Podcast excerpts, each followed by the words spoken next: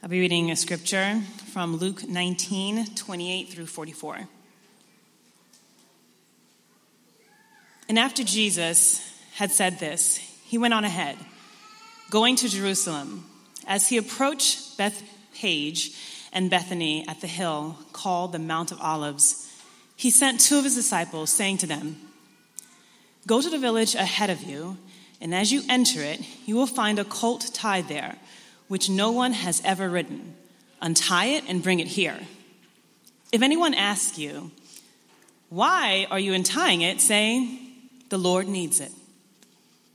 Those who were sent ahead went and found it just as he had told them. As they were untying the colt, its owners asked them, "Why are you untying the colt?" They replied, "The Lord needs it." They brought it to Jesus, threw their cloaks on the colt, and put Jesus on it. As he went along, people spread their cloaks on the road. When he came near the place where the road goes down the Mount of Olives, the whole crowd of disciples began joyfully to praise God in loud voices for all the miracles they had seen. "Blessed is the King who comes in the name of the Lord. Peace in heaven and glory in the highest." Some of the Pharisees in the crowd said to Jesus, "Teacher, rebuke your disciples." "I tell you," he replied, "if they keep quiet, the stones will cry out." As he approached Jerusalem and saw the city, he wept over it and said, "If you, even you, had only known on this day what would bring you peace, but now it is hidden from your eyes.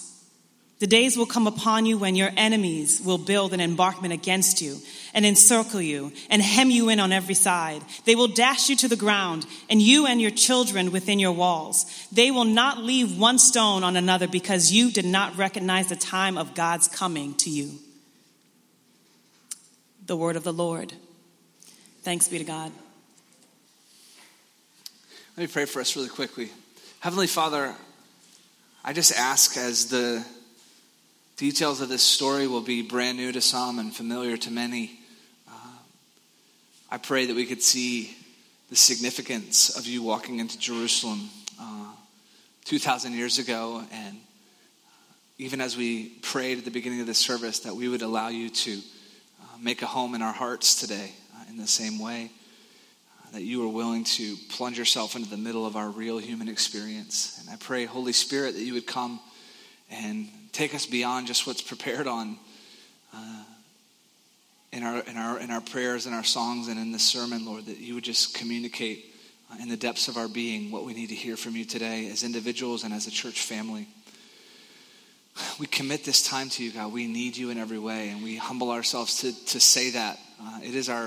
It's even our joy to say that we need you. And so we just invite you in. In Jesus' name, amen. So pressing into Jerusalem on this day is a throng of people. It was a holiday week. People had left their homes. They had left their daily work. Many had traveled with family and friends. For some, the journey itself had taken days to get to Jerusalem. Passover was approaching, and even though Israel was occupied by the most dominant military power in the world, they were going to gather to remember when God had set them free from another most powerful empire in the world, when God had pried open the hands of Pharaoh with mighty signs and wonders. That's the feast that they are coming to Jerusalem to celebrate. The symbolic power of this holiday would not have been lost on the leaders who were leading the occupying force. Rome's legion was also going to make a show of power on this particular week to remind everyone just who was running things that, hey, Rome's not Egypt, thank you very much. And even as you gather to tell your tales of Yahweh, just remember that we brought the Pax Romana and we'll be the ones collecting the taxes. Caesar is Lord. So, and in light of the occupying force, Rome's might, the buzz around the city of a holiday week, the entry of this rabbi from Galilee perhaps would have raised little notice in an ordinary year. John's gospel, however, tells us that something had stirred the crowd and that more people than might have been present were present, and that the reason was one of Jesus' most incredible miracles had just been recently performed. His friend Lazarus had fallen sick. He had been, it seems like, even intentionally delayed in getting there, and found that Lazarus had passed on, and he performed a miracle raising Lazarus from the dead, one of the most dramatic and powerful miracles of Jesus' entire ministry. And the word about that had begun to spread. People wanted to get a look at this man to see if he was the real thing, if he was a threat, or if he was something to hope in, or something maybe in between both of those. Some of them had been following Jesus for a long time. Some would have certainly been caught up in the moment. I want to hear about this Messiah from Galilee. I want to hear about this one who's done all the miracles. My cousin was there when he fed the 5,000. I want to see what he's really like. With distance and reflection, you and I, with distance and reflection, can make or try to make clean distinctions between what's holy, what's obviously something God is doing, and then the ordinary.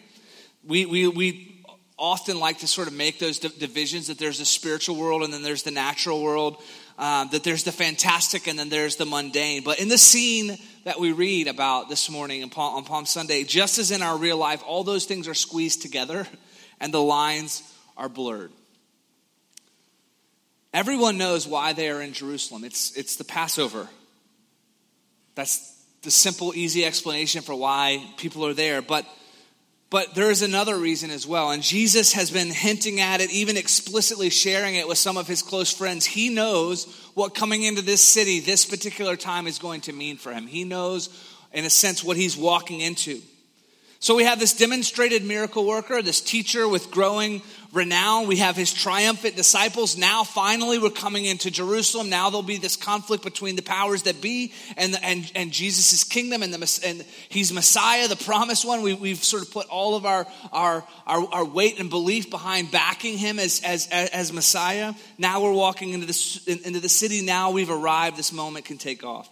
We have a small issue of transportation that comes up. In the story, Jesus has decided, seemingly last minute, that he needs a donkey, that he wants to ride into town. Presumably, they've walked in every other time, but now Jesus is ready to get on the donkey and to ride in. So he sends his disciples. I think it's like, in the midst of everything else that happens in Holy Week, a pretty amusing part of the story. He sends his disciples to get the donkey. They had this sort of very awkward moment where they've gone ahead into the village, like he says. They find a donkey tied up, and they sort of have to start stealing it. And then the owners come out and say, "What are you doing?" And they have this beautiful theological explanation: the Lord needs it. And apparently that flew in this time just outside of Jerusalem. You were allowed to take a donkey if the Lord needed it. So they did that, and the Lord needed it. So apparently God had been at work in the donkey situation, arranging the transportation. There had been some level of preparation in the lives of the family with the donkey. These are the stories like, when you've read this text a few times, like, I like to sort of meditate. Maybe someone should do a short film on this family, how the message about the donkey came to them. Was it surprising? Were they like, surely that can't be God? Why would someone come and take our donkey? How do you think the message came to them? Let's just stop all the serious Jesus talk for a minute and think, how do you think the message came to them about the donkey? I'm asking you for real. I want to know. I had a terrible joke come into my mind yesterday, but I'm going to try it. Just to imagine like hearing a voice, this time tomorrow, someone's going to come into town and they're going to take your donkey. All right, so let's keep going. There's other stuff I want to say. There's another word for donkey. That was sort of part of it. Anyway. Let it marinate, let it land. All right. So they have this prearranged donkey that God has sorted out for them. And then there's this procession. They had to get into the city, but it's a holiday.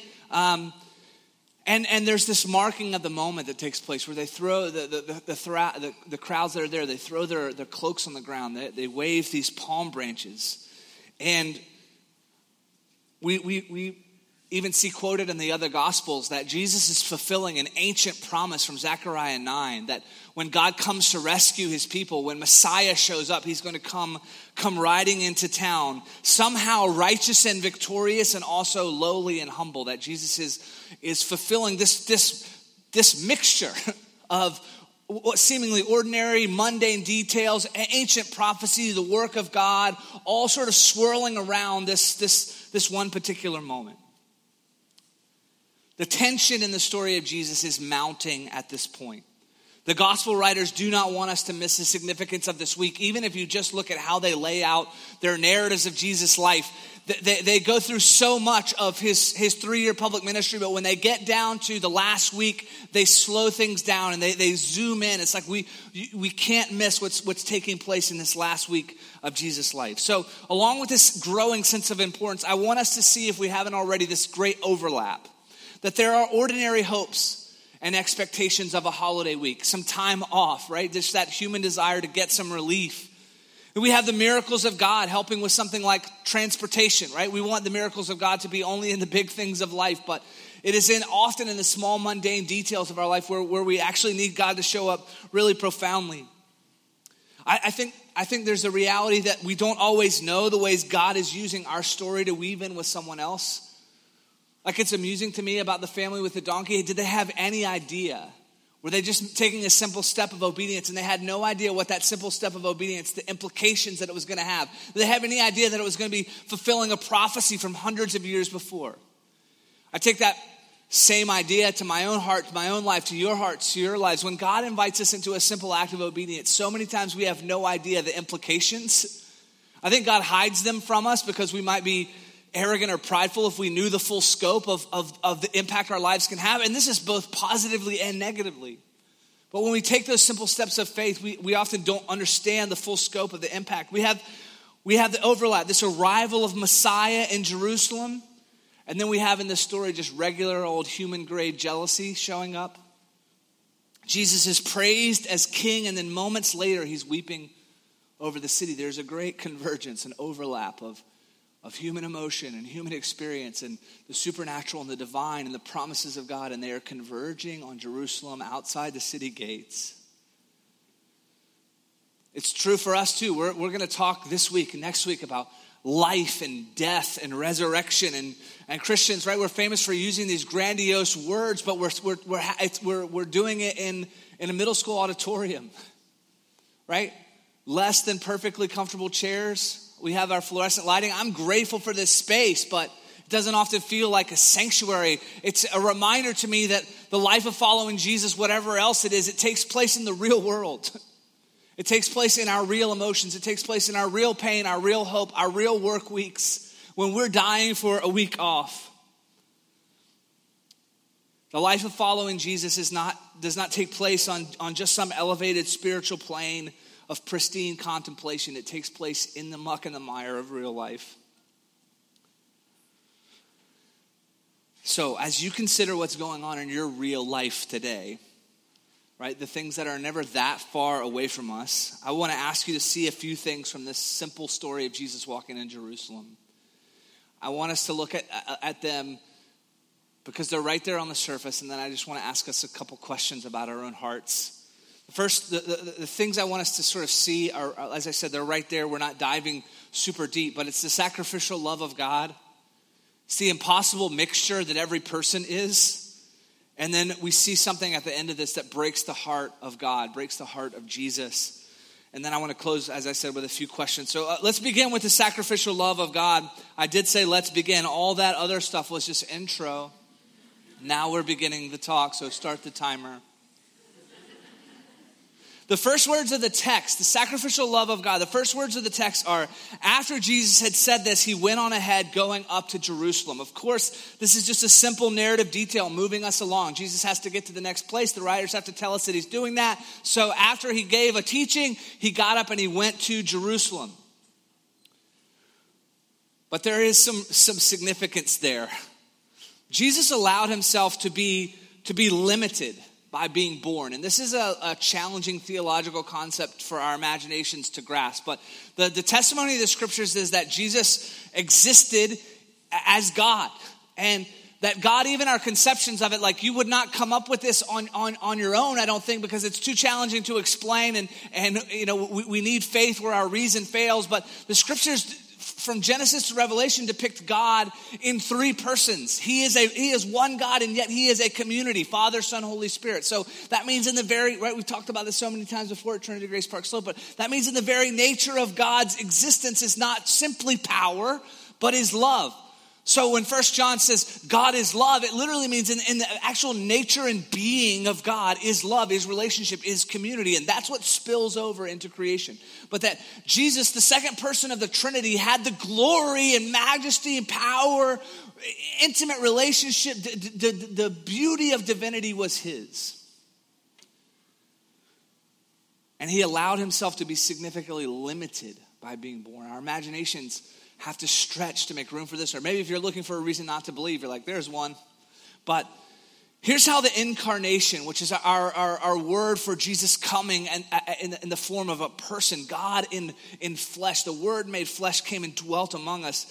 That experience is summarized in Philippians chapter 2 as a city church is trying to wrestle with the implications of who Jesus is. The Apostle Paul writes to them and he's like, listen, in how you deal with one another, let your community be like the community of the Trinity. Let your mindset be like the mindset of Jesus in how you treat one another, how you take care of one another, how you defer and move around one another, how you sort of like don't demand that people revolve around you, but you move out to revolve around them and bring them in. He says, in your relationships with one another, have the same mindset as Christ Jesus, who being in very nature God, did not consider equality with God something to be used to his own advantage. Rather, he made himself nothing. By taking the very nature of a servant and being made in human likeness and being found in appearance as a man, he humbled himself. The claim is this, so simple, still stretches us. Jesus' very nature is God. God is relationship, Father, Son, Holy Spirit. Jesus laid aside that glory and made himself nothing. I mention this because of this detail about him going to Jerusalem. Almost nothing is said to us about the first 30 years of Jesus' life. We know that more than likely he worked in his family's trade, that he probably worked with his hands, some type of construction perhaps. But we have this one instance where he gets super lost when he's 12 and he ends up at church. And his parents are like, where were you? He's like, I was at my father's house. You guys aren't acting like you remember that. That happened, okay? You're there, 12 years old. Jesus gets lost. Look it up. But then at Jesus, he's 30. At his baptism, something significant happens. We're given a picture of the Holy Spirit descending on Jesus. So for the first 30 years, however Jesus left. Now there's all the narratives around his birth. He's laid aside his glory, and yet he is still man and God at the same time. But something significant, a shift takes place at the beginning of his public ministry. He's baptized in the river by John, and then the Holy Spirit descends on him. So everything that you see happening for the next 3 years, Jesus is fully surrendered to and led by the Holy Spirit. He gets his directions from the Father, led by the Holy Spirit. The Trinity is participating in the life and ministry of Jesus. And what the Spirit does and the Father directing does is give Jesus a sure sense of what he's come to do. But when he explains what he's come to do to his disciples who are getting more and more excited about his ministry, they can't get it. This is pre-Pentecost. They're not full of the Holy Spirit in the way that they will be one day. But when Jesus tries to explain, in the Gospel of Luke, he does it 3 times. He tries to tell them, listen, I'm going to Jerusalem to be arrested, to be killed, to die. And right, they're freaking out about this. Like, everything's going so well. Let's not do that. Let's avoid that. And they miss it over and over again. I'll give you the third attempt of Jesus explaining to his disciples what is going to happen to him in Jerusalem. This is just the chapter before the one we're reading this morning. Jesus took the 12 aside and told them, we are going up to Jerusalem, and everything that is written by the prophets about the Son of Man will be fulfilled. He will be delivered over to the Gentiles. They will mock him, insult him, and spit on him. They will flog him and kill him. On the 3rd day, he will rise again. The disciples did not understand any of this. Its meaning was hidden from them, and they did not know what he was talking about. Seems pretty clear, but for some reason, because of their expectations, because of what they had built up in their hopes around Jesus, they just couldn't come to terms with that being the plan. Let's not do that. Let's not go to Jerusalem. And so the simple narrative detail, Jesus gave a teaching and then he moved on towards Jerusalem, has incredible significance. It means at least this, even if you struggle to believe in it, surely all of us do at times, the love of God for you, the love of God for me, the love of God for our neighbor is so profound that Jesus is willing to walk into what he knows is going to be a horrific trap. He's willing to keep moving towards Jerusalem. In a sense, his whole life he's been moving towards Jerusalem and he's willing to keep going. He surveys the full situation, full view of what's going to happen. He's been empowered by the Holy Spirit, led by the Father to understand. And he says, in light of knowing all that's going to happen, your healing, your redemption, your experience of mercy, your adoption into the family, your full participation in the kingdom of God now and forever is worth it. That was worth it to Jesus. All the agony that Jerusalem was going to hold for him was worth it to embrace you as son, to embrace you as daughter, to say, you're part of my family forever. I want you to be so close with me that my very spirit fills your life. I want you to know the Father the way I know it. I want you to know what it is to be a part of the family of God forever. The sacrificial love of God is present in this Palm Sunday story. And he deliberately and intentionally walked into it, right? That is a type of heroism that we recognize even in our own world. When someone knows there's danger present and for the sake of others, they go into the midst of it. You and I find ourselves in tons of painful situations. We don't have to stretch our imaginations to get there. We find ourselves in agony at times, in confusion, in disappointing moments of life. Some of them we bring on ourselves, some of them just happen to us. We find ourselves in the middle of the pain. Palm Sunday, whatever else it is a reminder for us that the sacrificial love of God has been demonstrated, that whatever else we can say in our joy or in our pain, we cannot say that we're alone. God is willing to walk into the middle of it with us. He is willing to go to Jerusalem. His sacrificial love is present. Palm Sunday is Jesus showing the strength of the commitment of his love to be with us in all of those times, because for our sake, he walked into Jerusalem. So that's the first thing, the sacrificial love of God. The second thing I want us to see, maybe even admit, if we're willing, is the impossible mixture of every person. What a mixed bag all of us are, right? We see it on the surface level of this narrative. The disciples and friends and worshipers have come to give praise to Jesus. The text tells us that they honored him by spreading their cloaks on the ground. They waved their palm branches. Wave your palm branches, if you will, with me for a minute. Thank you. Thank you. Thank you. I see that hand. That's wonderful. Sorry, we're contractually obligated. Our palm provider asked us to have you wave them. Just kidding. But all right, they come out to wave their palms and to spread their cloaks before Jesus. They're singing praise. They're hearkening back to the promises. Hosanna, will you save us, right? We know that just 150 years before, Judas Maccabeus had led a force of the army into Jerusalem and had driven out the other occupiers. Maybe this is another moment like that. And you know what they did? When Judas Maccabeus drove out the enemies from Jerusalem, they waved palm branches. They're saying, let's do it again. Let's get Rome out of here. It's time to establish Israel again as Israel, let the kingdom of God and Jesus sit on the throne. Let's do this. They called him king. Here's the words. When he came near the place where the road goes down to the Mount of Olives, the whole crowd of disciples began joyfully to praise God in loud voices for all the miracles they had seen. Blessed is the King who comes in the name of the Lord, peace in heaven and glory in the highest. What would you want from a king? I mean, we are just inundated with such great leadership in our country right now that it's hard to even imagine. Like, what more could you want?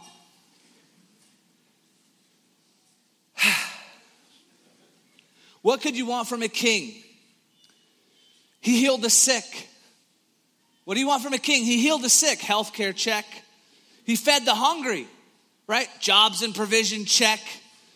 Some of them had seen him calm a storm. Power on our side, check.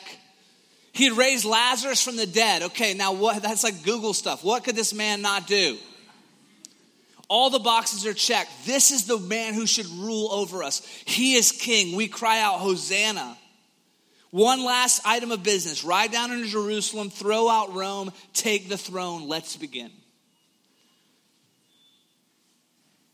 Whatever criticism we might levy on the crowd that day, we can recognize ourselves there. As human beings, we have real profound needs. Like those things that Jesus' miracles provided for are real human needs.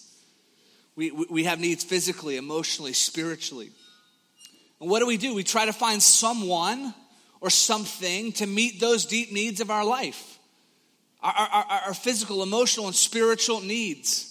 When we find someone or something that looks like it has a real potential for meeting the deepest needs of our life, we latch on to those things. We will ascribe attention and devotion, affection, even at times worship to that person or thing, because they represent the possibility that the deepest needs of our life could really be met. And those needs are there and God knows about them.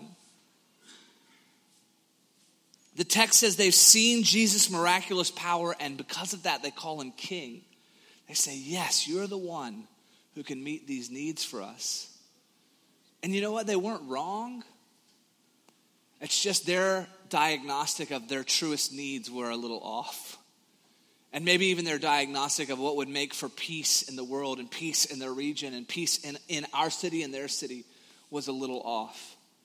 And Jesus isn't just coming to be Judas Maccabeus and give us another, 50 or 80 years of peace before the next strong ruler comes in and conquers. He's trying to begin a revolution that is going to sweep over the entire world from generation to generation and do something that can't be undone. That's what Palm Sunday represents. This is a true moment of worship, and Jesus is worthy and deserving of it. In fact, when the Pharisees who are observing this, they've come you see them arms crossed on the edge of the crowd, scorning this upcountry Messiah who hasn't had their training and doesn't have their pedigree.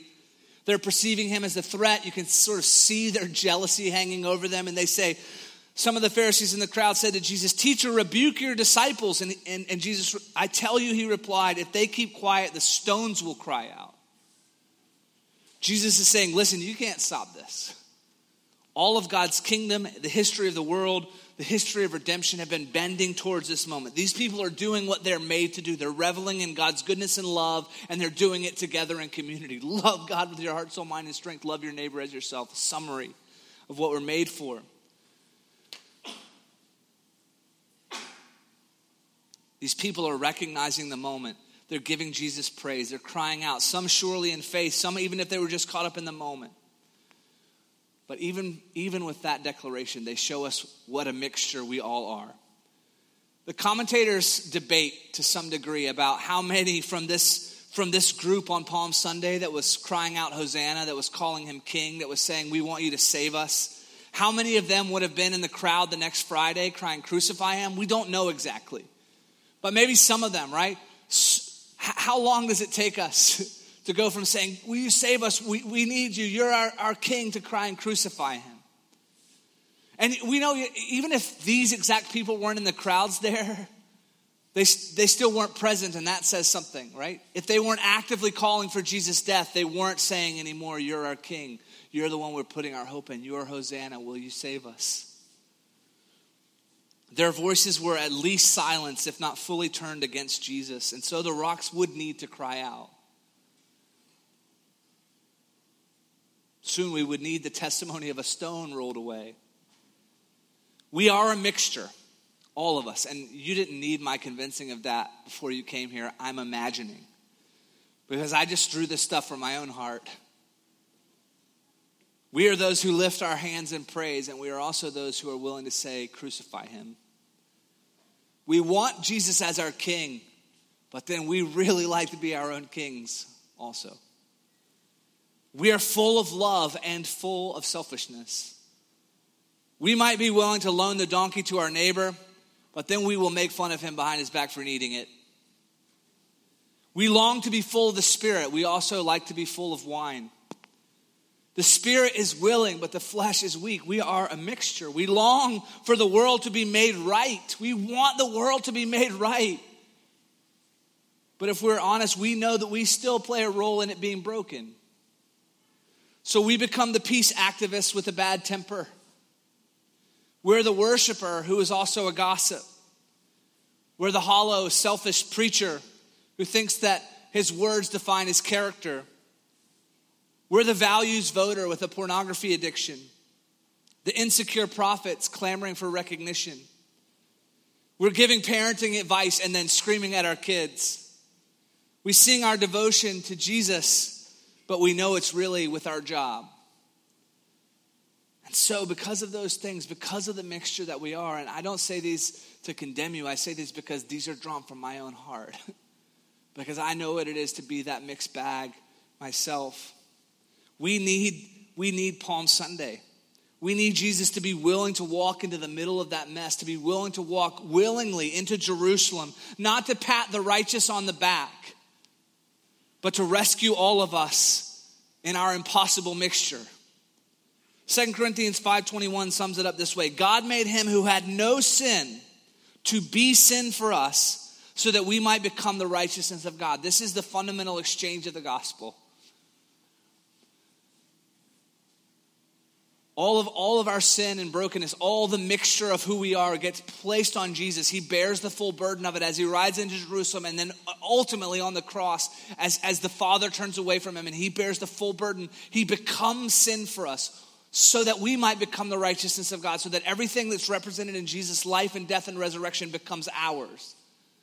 Not generally like saying, okay, now Jesus is a teacher that I'm going to add to the stable of people that I'm willing to listen to, but saying, no, we've literally had a transfer of life. My old way of life has gone away, and now I'm living a new way of life with Jesus. That's what he has walked into Jerusalem to win for us.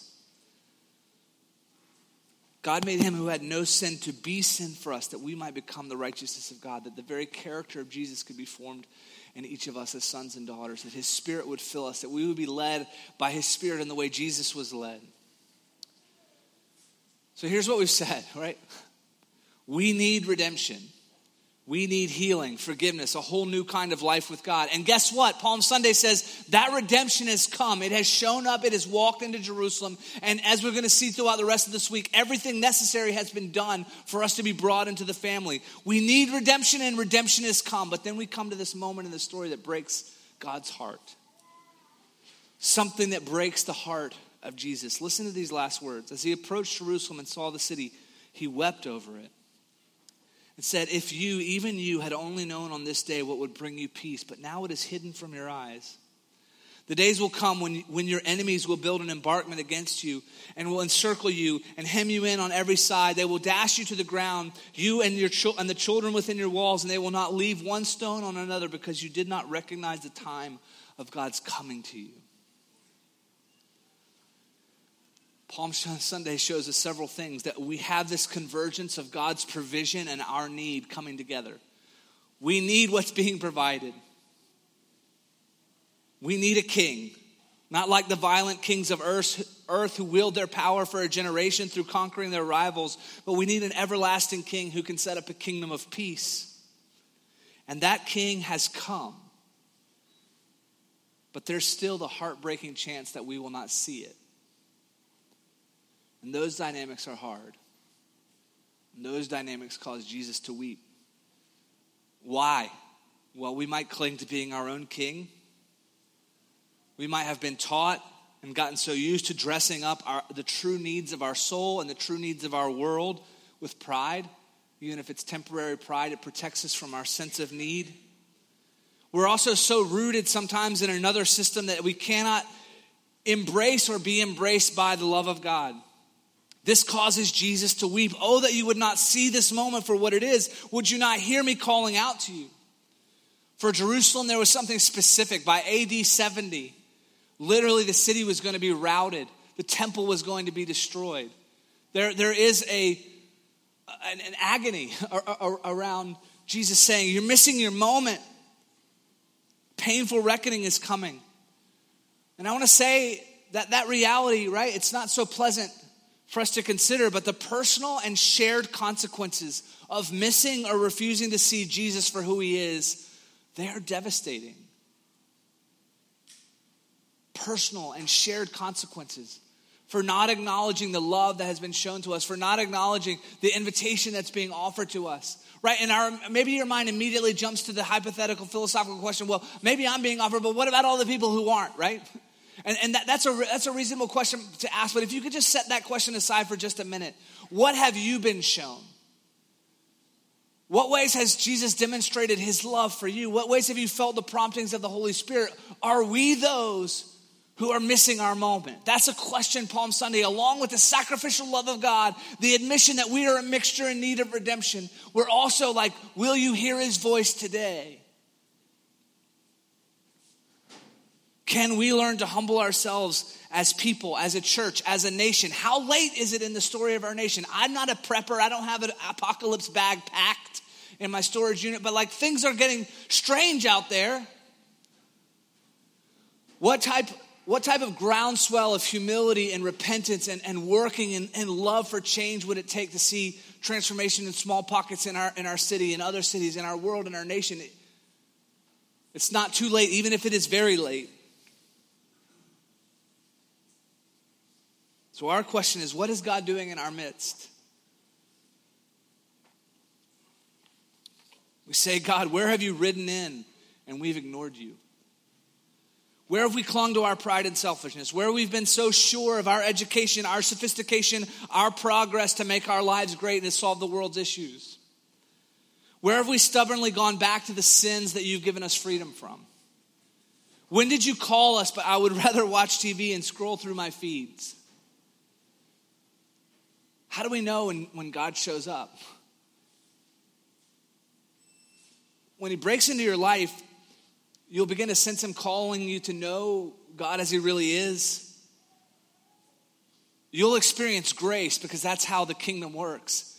It's not like get yourself cleaned up, make sure that you're paying attention to all the signs, make sure you don't miss it, and if you do all this right, you'll be in. No, it's utter unmerited grace and favor. It's all that Jesus has done on our behalf. It's like, will you receive it? Can we have the humility to accept the gift? He will invite you to join in the family. He will invite you to join in the kingdom, to not just be someone who's like mentally assents, here's the 4 boxes of doctrine I've checked that sort of stamp me as a card-carrying believer in Jesus. Am I fully participating in the life of the Trinity? Do I pray in the name of Jesus? Am I led by the power of the Holy Spirit and his love? Am I listening to the agenda of the kingdom of God for the Father, for my family, for my heart, for my job, for the city, for the world?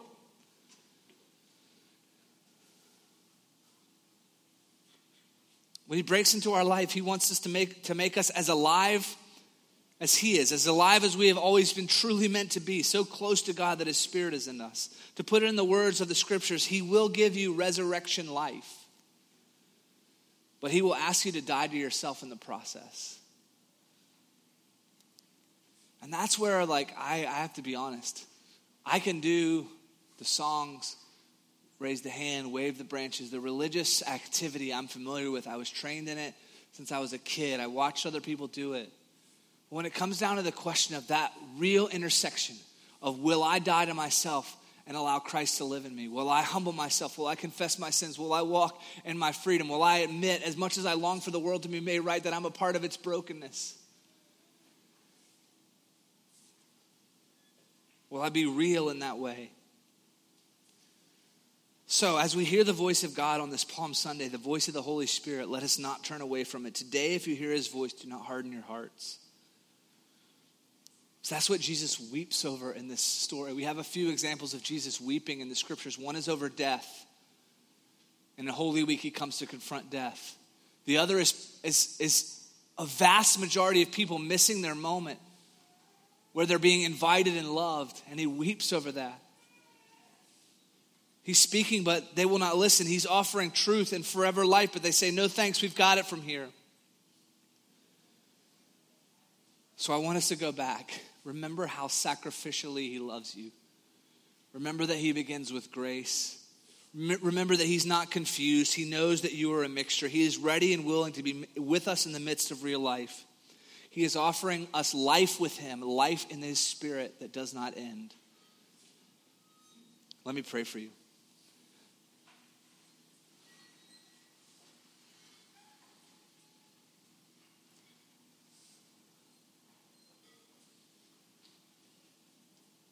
Heavenly Father, I was almost startled this week coming to that moment where you stopped and looked over the city and cried because of the pain that was going to happen there.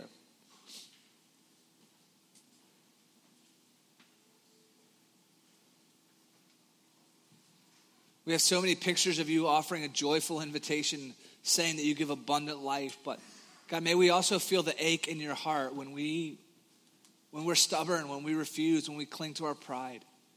I pray, Holy Spirit, we can't deal with that on our own. We need you to break it down for us. We need you to show us the specific ways that you're inviting us this morning, the specific ways you're bringing conviction, the specific ways you're inviting us to know life and love, to be in your kingdom. We confess before you, God, it is easy for us to call you king one day and then to say, crucify him on another. Would you have mercy on us? Would you allow the love that was breaking into Jerusalem all that time ago to break into our hearts, to break into this room, to lead us? Lead us, Holy Spirit, in how we should respond this morning. May we be those who say, today we are hearing his voice and we will respond. In Jesus' name, amen.